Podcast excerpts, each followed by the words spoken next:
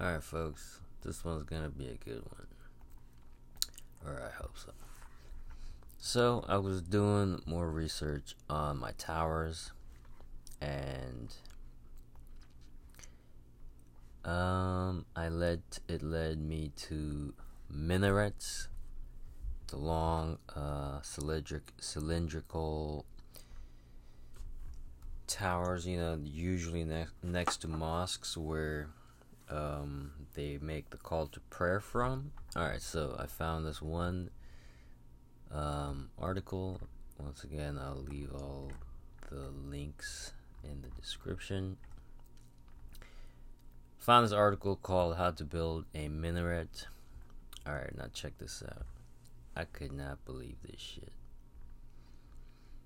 Tall, cylindrical, square, squat, attached to the wall of a mosque, a medrese, school, or a ziggurat. The minaret over the centuries has become thoroughly identified with Islam. No one exactly knows the origin of the minaret, although all agree that it originated in the Middle East. One theory proposes that it originated from the fire towers in Iran. Another suggestion is that the minaret is modeled on the lighthouse at Alexandria, Egypt, one of the wonders of the ancient world. Sorry, people. Sorry, folks. Yet another possible source of infra infra inspiration are the Stylites, the ascetic Christians who lived on tops of columns. I was like, what? The earliest and best known of these characters was Simeon Stylites, who lived on top of a column in Syria for thirty-seven years in the middle of the fifth century. Most of these ascetics lived in the Syria-Palestine area. Alright, the moment I read this shit, it made me think of uh, Gandalf stranded on top of that tower. Alright, so um, so then obviously I looked up uh, this Simeon Stylites dude. I'll read, uh, I'll read from Britannica. Saint Simeon Stylites, also called Simeon the Elder, hmm, born circa three ninety, Sicin, Sicilia, near modern Aleppo, Syria. Died four fifty-nine, Telanasus, Syria. Western Feast Day, January fifth, fifth. Eastern fe Feast Day, September first.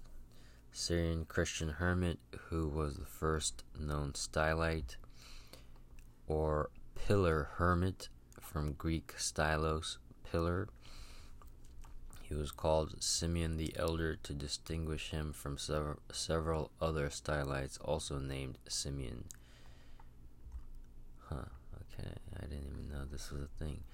The son of a shepherd, Simeon entered a monastic community but was expelled because of his excessive austerities and became a hermit. His reputed miracle working generated popular veneration to such a degree that to escape the importun escape the importunities of the people, he began his pillar life northwest of Aleppo about four twenty. His first column was two meters, six feet high, later extended to about fifteen meters, fifty feet, and the platform is said to have been about one square meter, about eleven square feet. He remained atop the column for thirty-seven years, permanently exposed to the elements, standing or sitting day and night in his restricted area, protected from falling by a railing and provided with a ladder to communicate with those below or to receive meager gifts of food from disciples. Visitors sought spiritual counsel, relief from sickness, intervention for the oppressed, and enlightenment in prayer and doctrine. Simeon apparently convert, converted many people, and he influenced the Eastern Roman Emperor Leo the First to support the Orthodox Chalcedonian party during the fifth century controver- controversy over the nature of Christ. When he died, his body was found by a disciple and was apparently stooped in prayer. His pillar became a pilgrimage site, and Simeon's reputation inspired ascetics, both men and women, to emulate and surpass his austerities. Some Stylites appeared as late as the nineteenth century in Russia. I had no idea about any of this shit. Okay, so what's a Stylite? A Stylite is a Christian ascetic who lived standing on top of a column, Greek stylos, or pillar. First of all, this makes me think of totem poles, um, shamans, um, the Naga, the Naga uh, priests of India climbing these poles. Um, yeah, this is interesting. Stylite, okay. Stylites were permanently exposed to the elements, though they might have a little roof above their heads.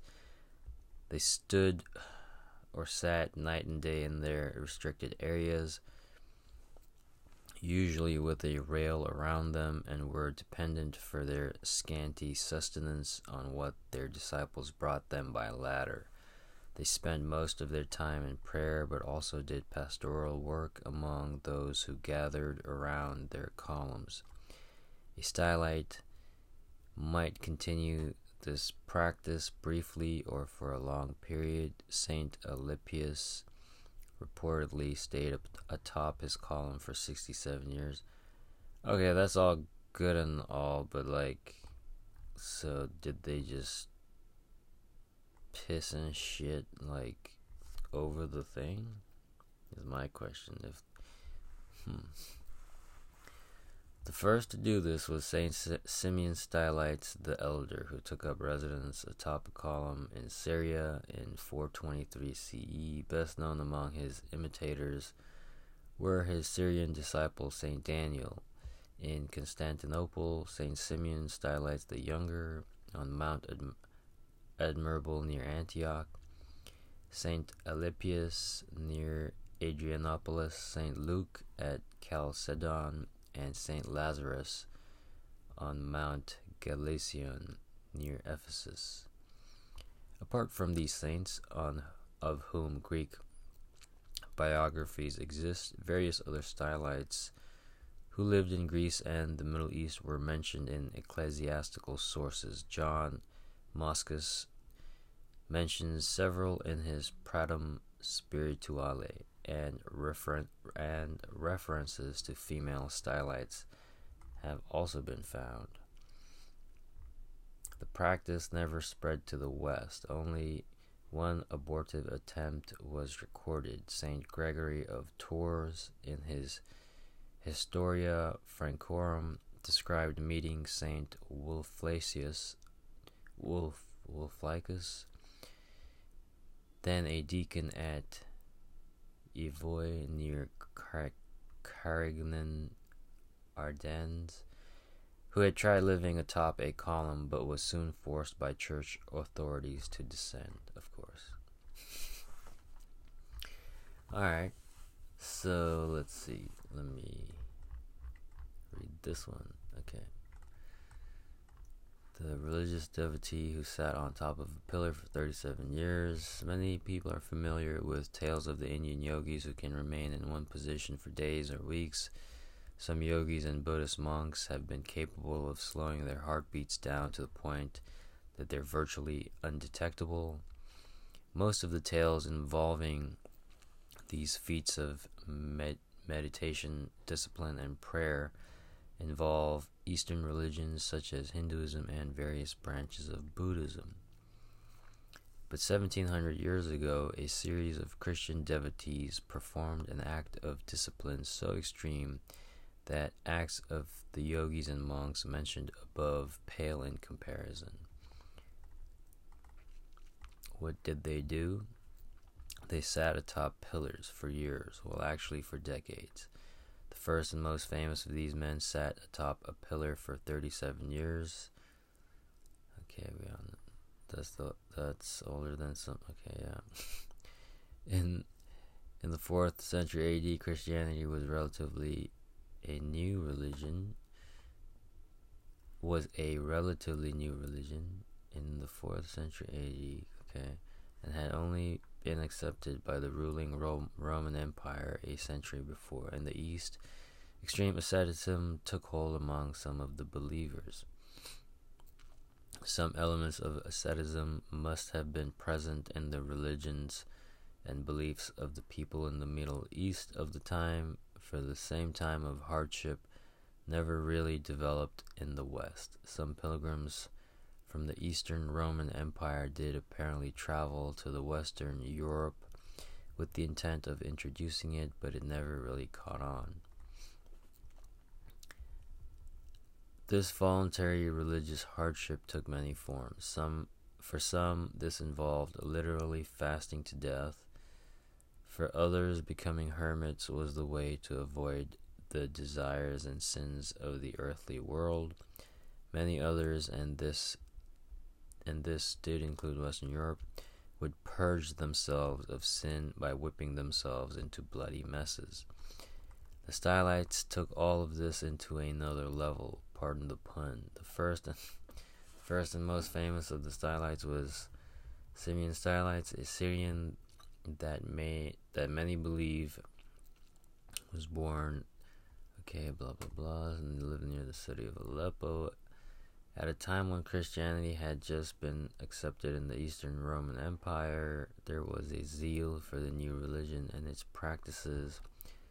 Simeon seems to have been truly affected by this, and by the time he reached thirteen, he was already a serious devotee. At sixteen, he entered a monastery where sacrifice and deprivation were part of daily practice. Of all the monks, Simeon was the most extreme, and his comrades were asked, th- and his comrades there asked him to leave. Simeon then erected a small hut where he lived for over a year and a half. Supposedly, he spent the entire period of Lent that year without eating or drinking. Bullshit. When he okay, I don't know how long Lent is. Okay, when he came out of his dwelling, people claimed he had experienced a miracle and was looked and was looked on with some rever- reverence. So basically, these shamans bake became like fucking, yeah, okay. Um, he then practiced a new type of deprivation, standing until he could stand no longer. After a time, he decided on a new path to holiness. He would live in a narrow area and never leave. He chose a twenty meter wide space on the slopes of a nearby mountain, now known as Mount Simeon. Unfortunately for Simeon, crowds of pilgrims and spiritual seekers constantly visited him and intruded on his suffering.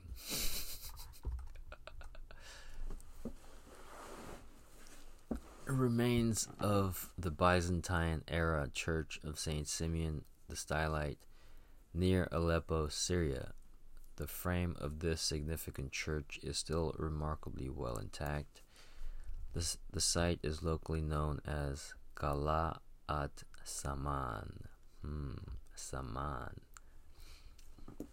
Simeon's path was, to be honest, a selfish one. He sought God and wanted to purge himself of desire and worldly thoughts, but he didn't have a message for others, nor did he expect others to live as he did. Simeon truly believed he was earning himself a place in heaven. His time on earth was finite. His time in heaven would not be to him. That was not to him. That was worth everything. what you did, that that was your own business. Okay. To get away from the crowds of people seeking his advice and wanting to be near his holiness, Simeon developed a new idea. Yes, a pillar. Simeon's first pole was nine feet tall and had a small platform that measured about a square meter. On the edges of the platform were small pillars or balusters, such as hold your banister up from the stairs. This prevented him from accidentally falling off. From the start, Simeon determined to spend the rest of his life on his pillar. Small boys were sent from the local monastery with bread and milk for him, and at times he may have pulled up food left for him using a pulley system. This is also interesting. Like, I had, I had never ever even heard of any of this shit, man. God damn. Stone pillar and remains of the Byzantine church near Aleppo. The rounded stone is what is left of the pillar, said to have reached a height of sixty feet, upon which Saint Simeon, the well-known, lived for many years. Hmm, all those wars in Syria, getting rid of the evidence. After a short time, the monks were concerned that Simeon's behavior was a form of pride, not humility, so they tested him. They believed that if they ordered him down and he obeyed, that would be a sign he was on a path of humility. Of course. This is the way they always test you, man. If you do what they tell you, then you're a good boy. If he obstinately decided to stay, pride. They ordered, he started to come down, and the monks were statis- satisfied.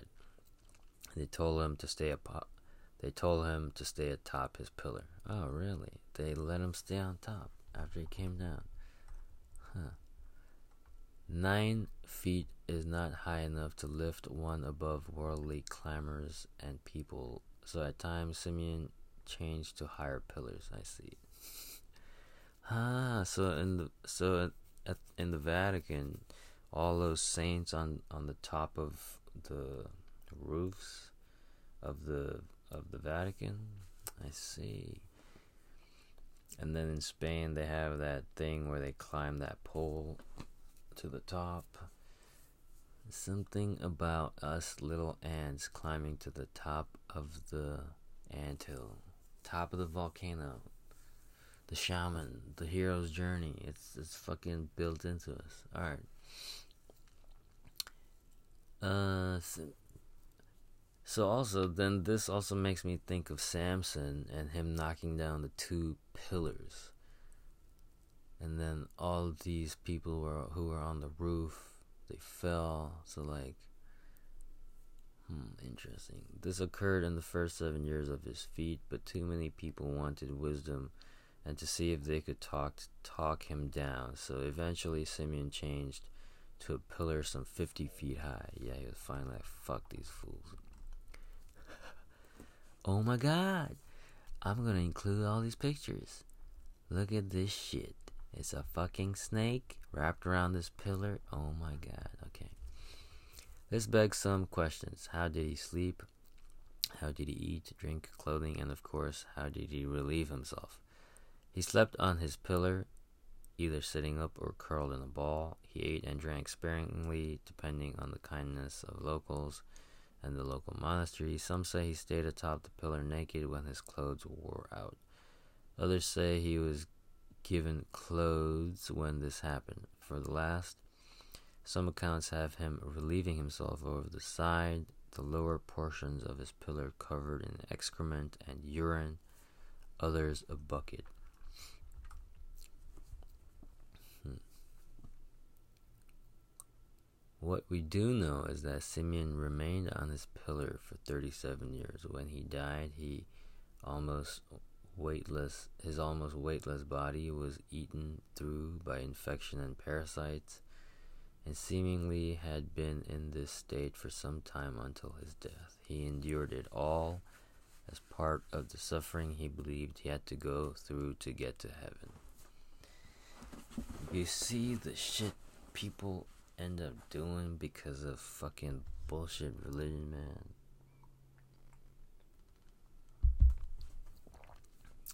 Simeon the Elder was not the only Stylite. Others followed his example, of course. Anything that will get your attention, other people will copy. Because it's all about attention. Alright. They even took his name. The next most famous Stylite is known as Simeon the Younger, who lived in what is modern-day Turkey. There were many others. Pillar sitting as a Christian religious practice seems to have died out by the late sixth century A D. This is so interesting. However, there have been some throughout the ages who have practiced this type of devotion, most notably a monk named Maxim Kavtaradze in Georgia has been living on a mountainous pillar for the past twenty years. Hmm. He does come down once or twice a week to counsel the young men who seek out his advice, and lives in a very small hut atop the natural pillar. A movie called The Stylite was made about his experience. I might check it out, but this picture I'm definitely saving.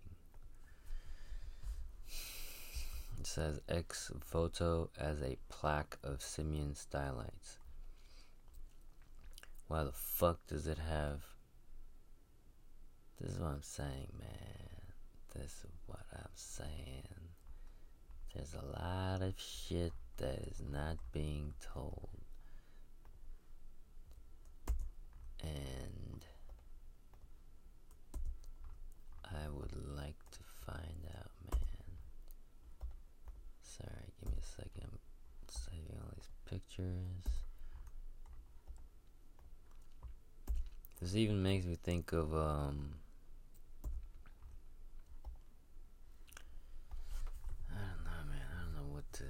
Byzantine Stylite. Okay, anyway, let me continue reading the first one, How to Build a Minaret.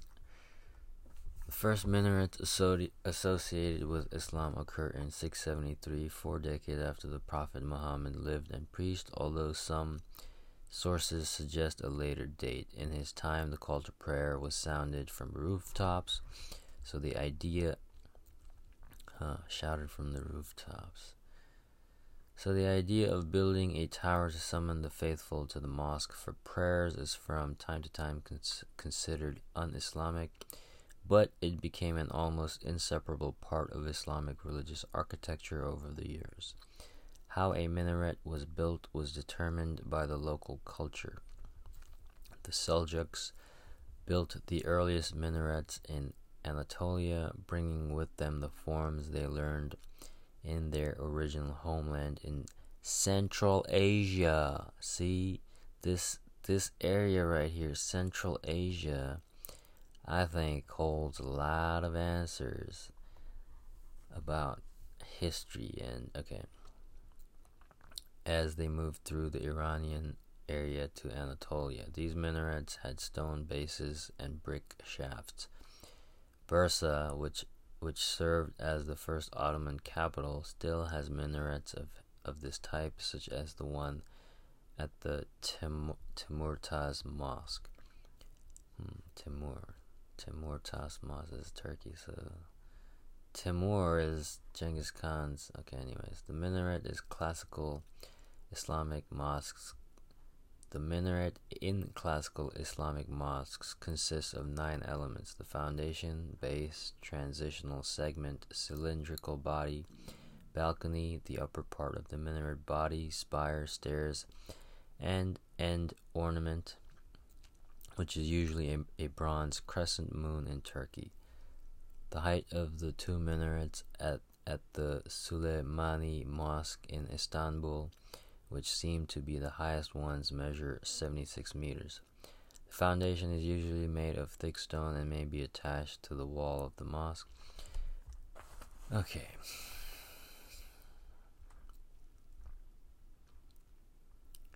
Let me see.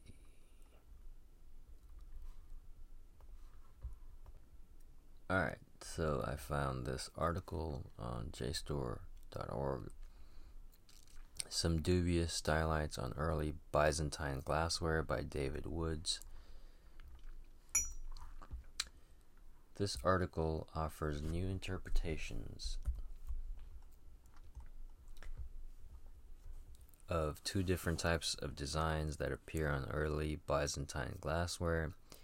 Each has been interpreted, interpreted as depicting a type of monk known as a stylite, after the Greek term for a pillar.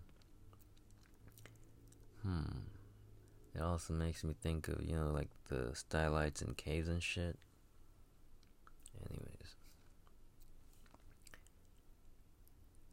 After the Greek term for pillar. The only thing that distinguished the stylite from other monks was the fact that he chose to live on the top of a tall pillar or column. This w- this way of life seems to have been initiated by Simeon the Stylite, the Elder, at Telenissos near Antioch in Syria, but it remained popular well into the medieval period. The most famous practitioner was Luke the Stylite at Chalcedon near Constantinople. I believe that the two types of designs discussed here do not depict stylites, and this affects our understanding of the origin and purpose of the objects on which they appear. Styl- stylitic scenes or misidentified crucifixion narrative.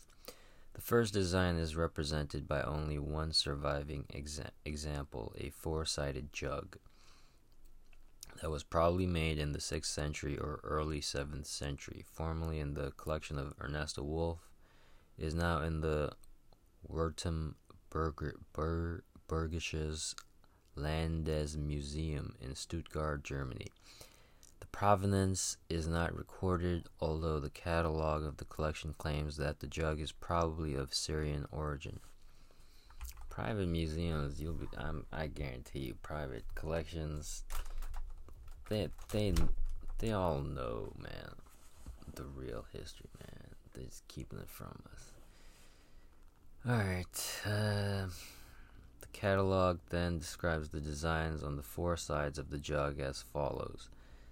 One large stylite saint visible to the waist wearing the monastic hood topped by a cross.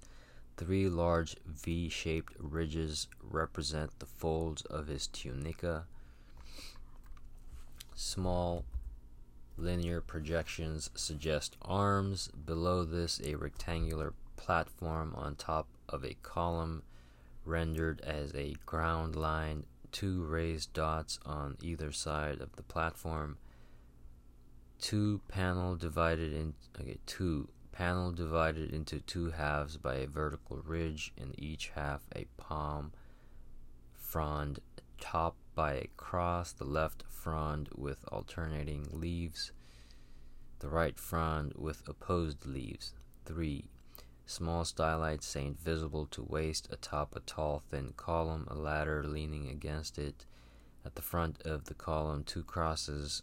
Above the cross on the left, three raised dots. A fourth dot to the right of the cross, adjacent to saint and upper blah blah blah. Okay, you get it. Well, actually, me. Adjacent to saint and upper right half of panel, two or more illegible forms, perhaps Greek letters Y, E, question mark. Number four, panel divided into two vertical halves, the right half, uh... C A zero point two centimeters recessed. In the left half, a, sw- a, sw- a swathed saint above a square box decorated with crosses. Lazarus in mummy wraps above his tomb, or a stylite saint swathed in rough palm ropes protected by a railing. In the right half, a standing palm frond topped with a by a cross. The design essentially consists of six different scenes, three figural scenes, and three depictions of a palm frond or tree. This must raise suspicions that is, that it was copied from a hexagonal model and rather clumsily adapted for use on a four-sided vessel. It is also probable that this model,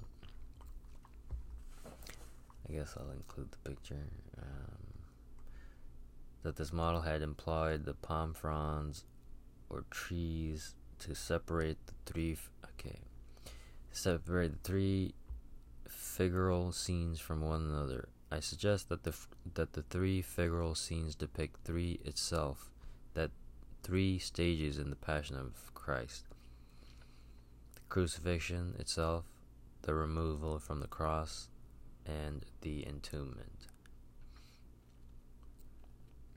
Side one depicts the crucifixion. The so-called Stylite saint can be identified as Christ.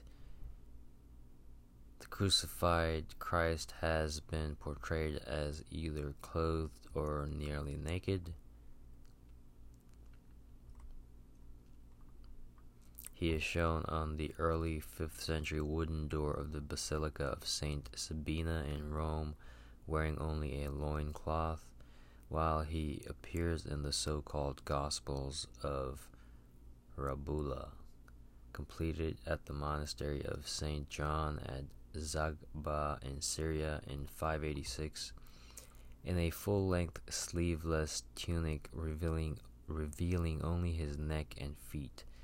Similarly, a silver plate of Syrian origin and probable seventh century date discovered at Grigorovsk Grigorovsk in the Solikamsk district of Perm in Russia, and now in the Hermitage Museum in Saint Petersburg, portrays the crucified Christ wearing a full-length tunic with sleeves.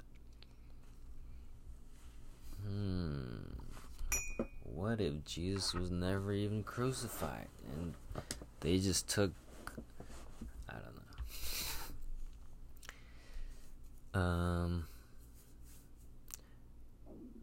early on, early on, even in the West, it was regarded as disrespectful to present him in the more historically accurate state of near nakedness. Of course, because then it would, you know, make all the ladies hot and bothered at church, checking out naked Jesus. Okay, hence the V-shaped ridges that are seen on the chest of the figure on the jug from the Wolff collection do indeed represent the folds of a tunic, but the tunic is that of the crucified Christ rather than that of a monk. Yeah, they just symbology, I think, man. Just reading his story, his life story too, it was like, wow, this This guy has a very similar story or life as Jesus. Hmm. More importantly, there is no clear evidence for the hood that this figure is supposed to be wearing. His head is disproportionately large. Yeah, because that, to me, that looks like a circle with an X through it, meaning the sun. Anyways. Okay, but nothing hangs down from its sides to the shoulders as one would expect with a hood. Similarly, similarly, there is no evident peak. As for the claim that this hood is topped by a cross, no parallel can be adduced for such a garment, not least because it would have been physically impossible to wear. It is true that artists of late antiquity sometimes de- depicted a cross above the head of a figure in order to denote his or her holy status, and several of the pilgrims' clay tokens, eulogia, associated with the cult of Saint Simeon the Elder or Younger, show a cross directly above the saint's head, as in the scene discussed here.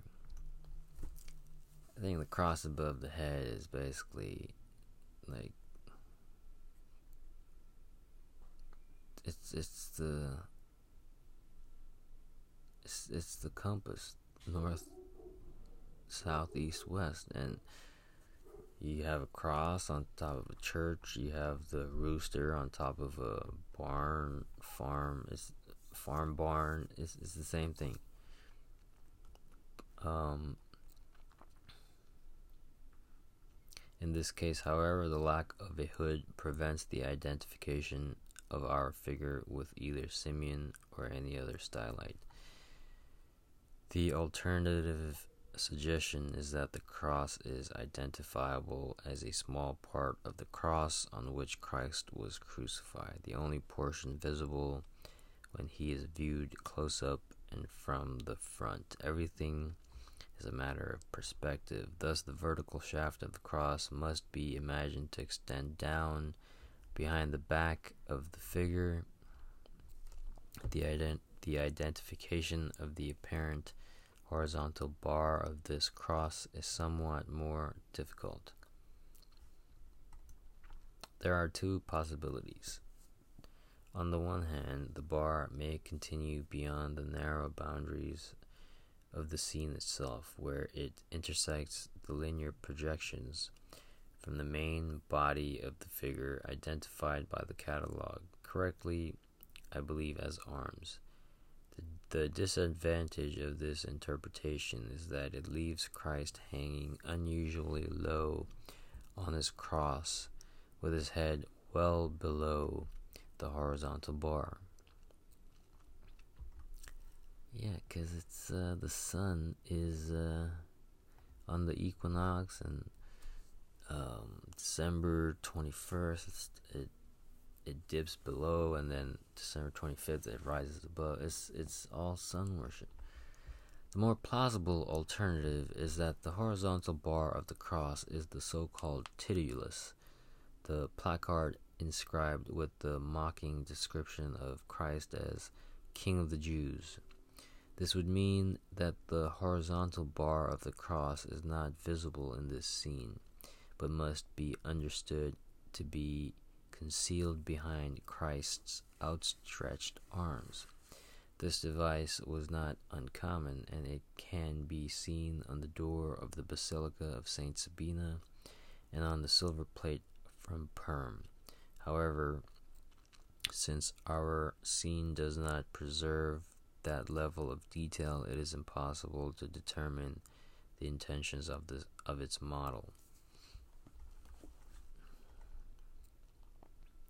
Side three depicts the removal from the cross. Again, the so-called stylite saint can be identified as Christ. This figure is not visible to the waist only, as would be the case if he were a stylite standing in a basket of a, on a column. You know what, let me just skip ahead, because, uh,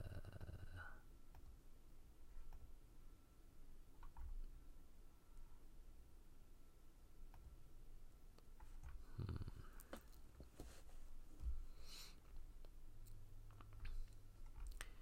Yeah, let me read this part.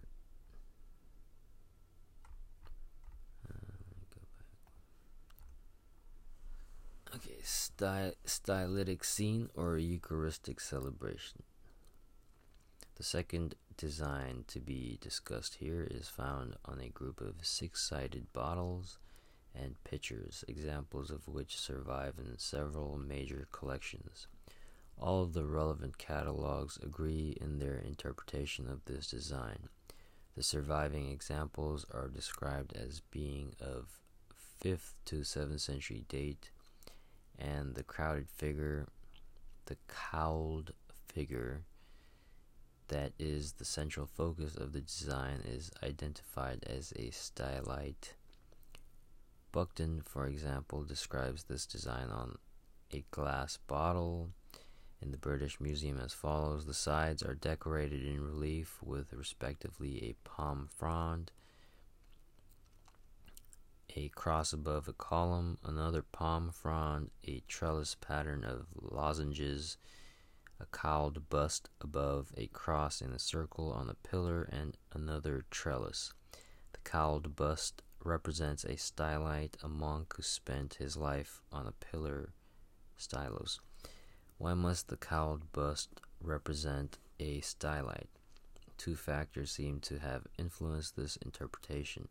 First, the apparent depiction of a cross above a column on one side of the bo- of the bottle prompted the assumption that the cowled figure on the other side must represent a stylite. Yet there are two immediate problems with this assumption. First, it is not all at all clear that the, that the design represents. Okay, oh my God, Jesus Christ.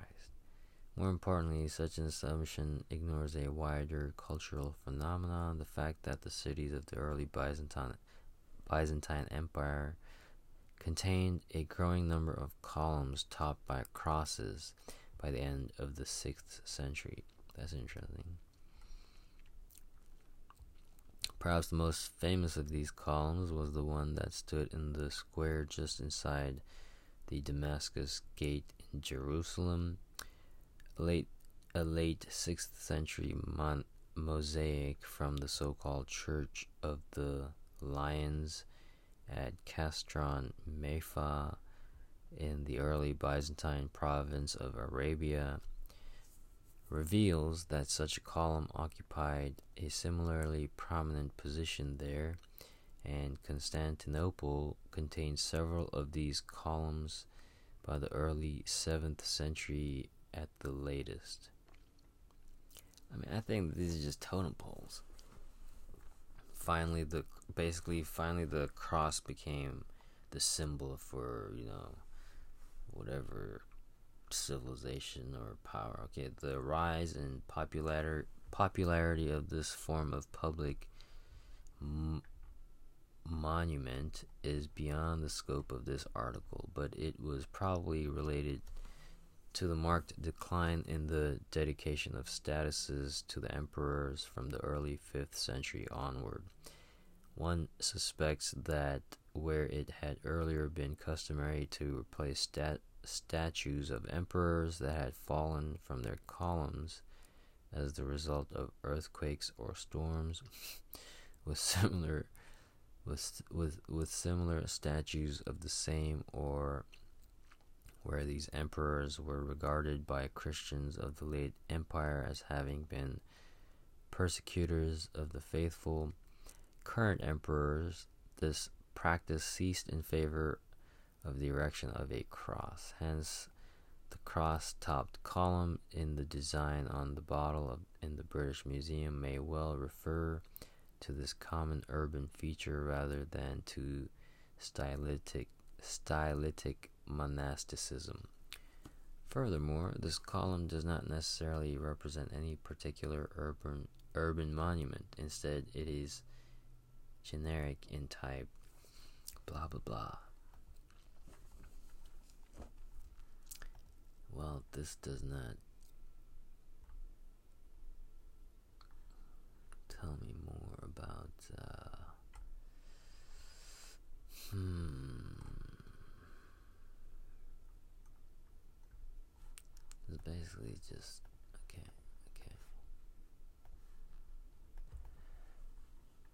okay alright so I'm gonna read this part from um Wikipedia. Other Stylites. Um, one or two isolated attempts seem to have been made to introduce this form of asceticism into the West, but met with little favor. Hmm. Well, I'm gonna stop reading and I'm gonna comment on what I think Um, some of this might mean. So with towers,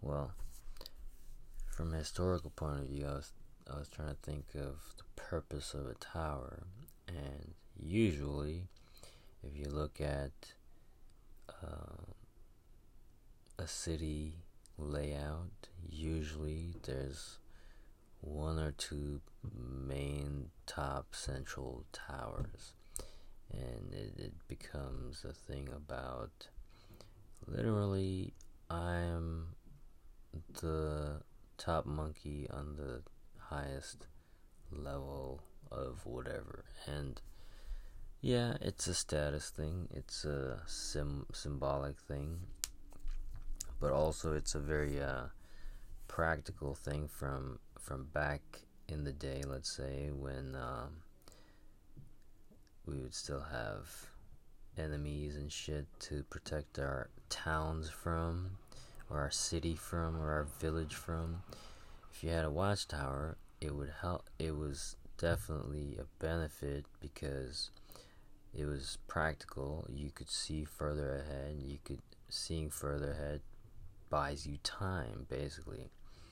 So you you you see further ahead. You see there's someone, you know, danger coming. You tell all your folks to get back inside, um, to to get back in the tower or whatever, so that everyone's safe. It's it's uh, very practical and uh, um, yeah, necessary thing back in the day, I believe.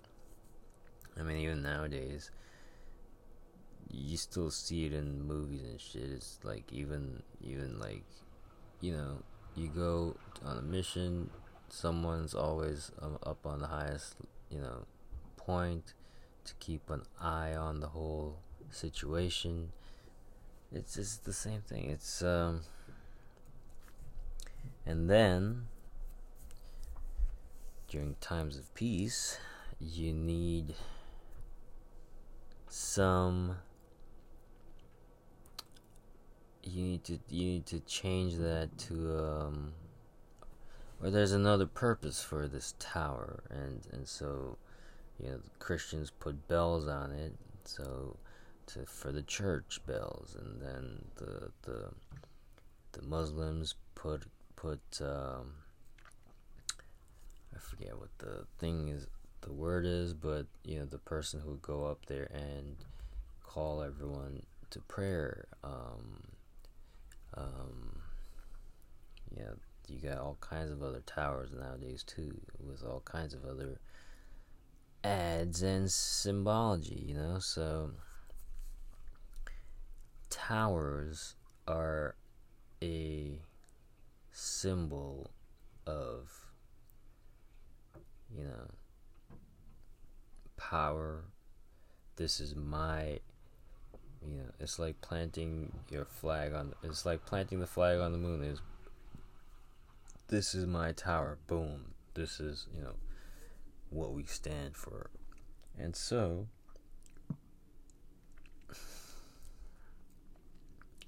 you know, you can also have it as a lighthouse, so literally it's a beacon uh, for ships out in in, in, in the sea.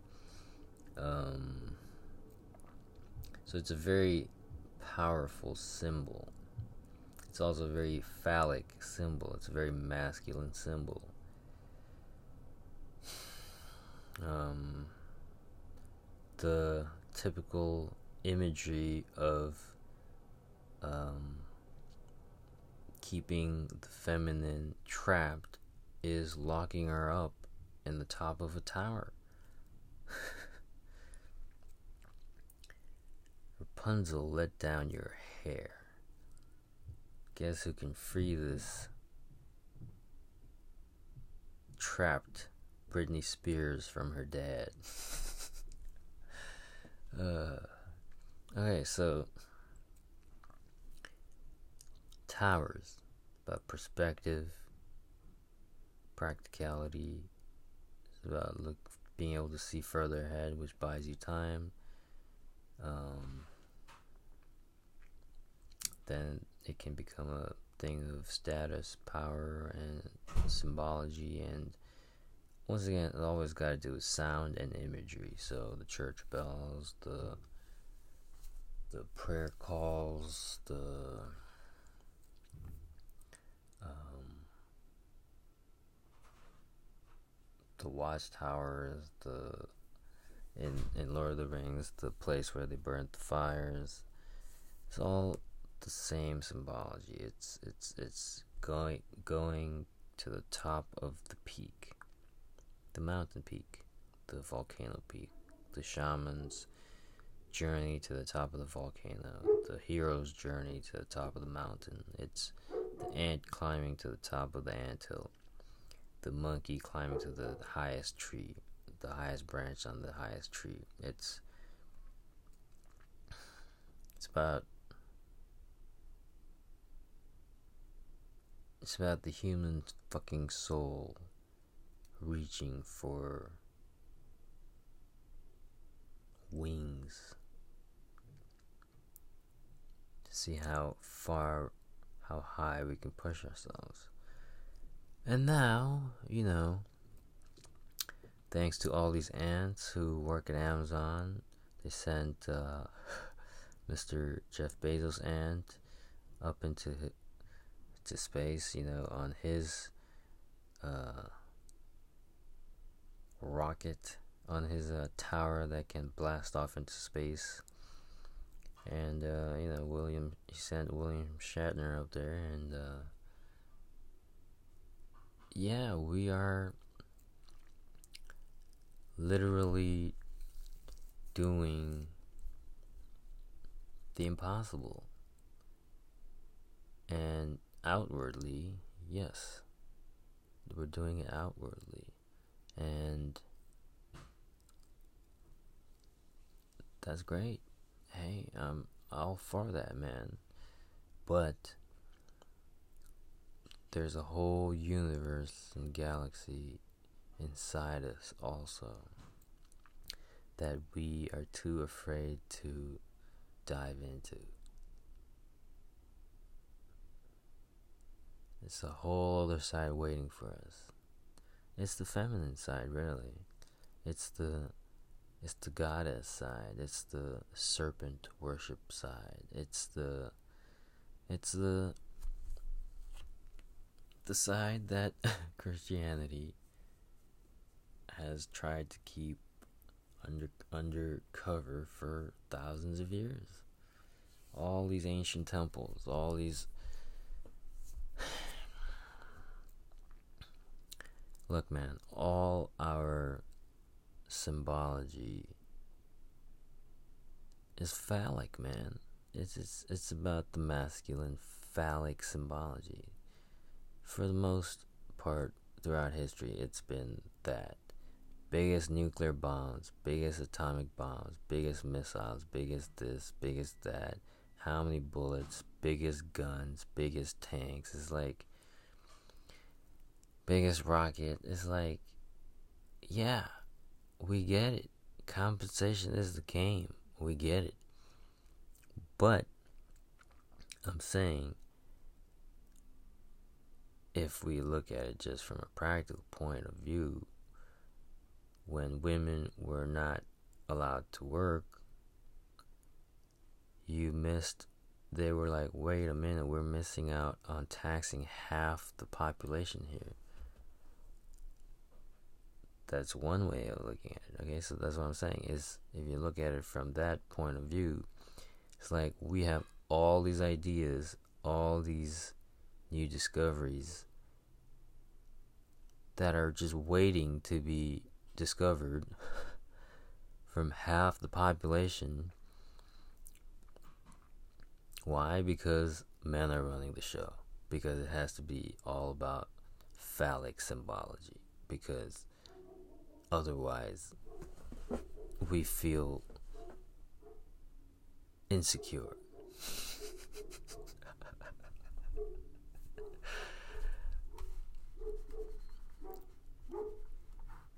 But my question then is, so when it does come to then feminine symbology, what does that look like? Have we even delved, delved into what that might look like? Because the feminine side of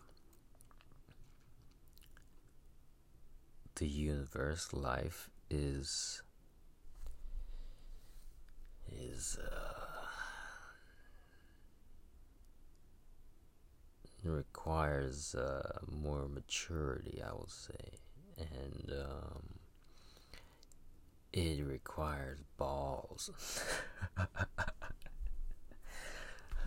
I'm not saying literally, I'm saying I'm saying if you gotta I'm saying if you wanna face the goddess Kali and live, motherfucker, then you better bring the real deal, is what I'm saying. She got no time for little bitch boy egos, okay? She has no time for little ego, inflated balloon egos. She needs the real deal. And it's not just for men, not just for men. I mean, I'm I'm only speaking for men here because I'm a man, and I can only tell you from my experience as a man, okay? What it feels for women, I don't know, because I'm not a woman. So if, and I'm sure, but I'm sure there's women out there who've had experiences, and I would love it if they talked about it. Okay, share it, share experiences with your god, your goddess, whatever you want to call it, your f- other side, your feminine side, your masculine side. It's about balancing it. That's all it is, man. You accepting your own other side, all your sides basically. Then we have an individual, a person, a real person, not just a mask. It's just like when you realize, oh, I can wear all the masks. I don't even have to wear a mask. It's, yeah, then you're like, okay, then you start playing, man. Then you're a kid again. You're just playing. But while if you're just holding on to this one mask,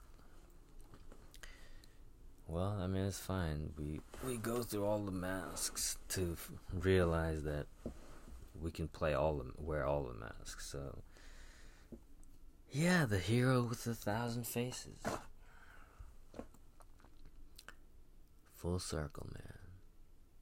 The dudes are emerging. The dude abides. All right, man. I'm gonna leave it at that.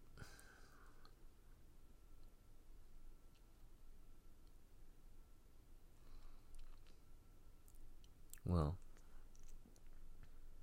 yeah, I'm going to leave it at that. Peace. Bye-bye.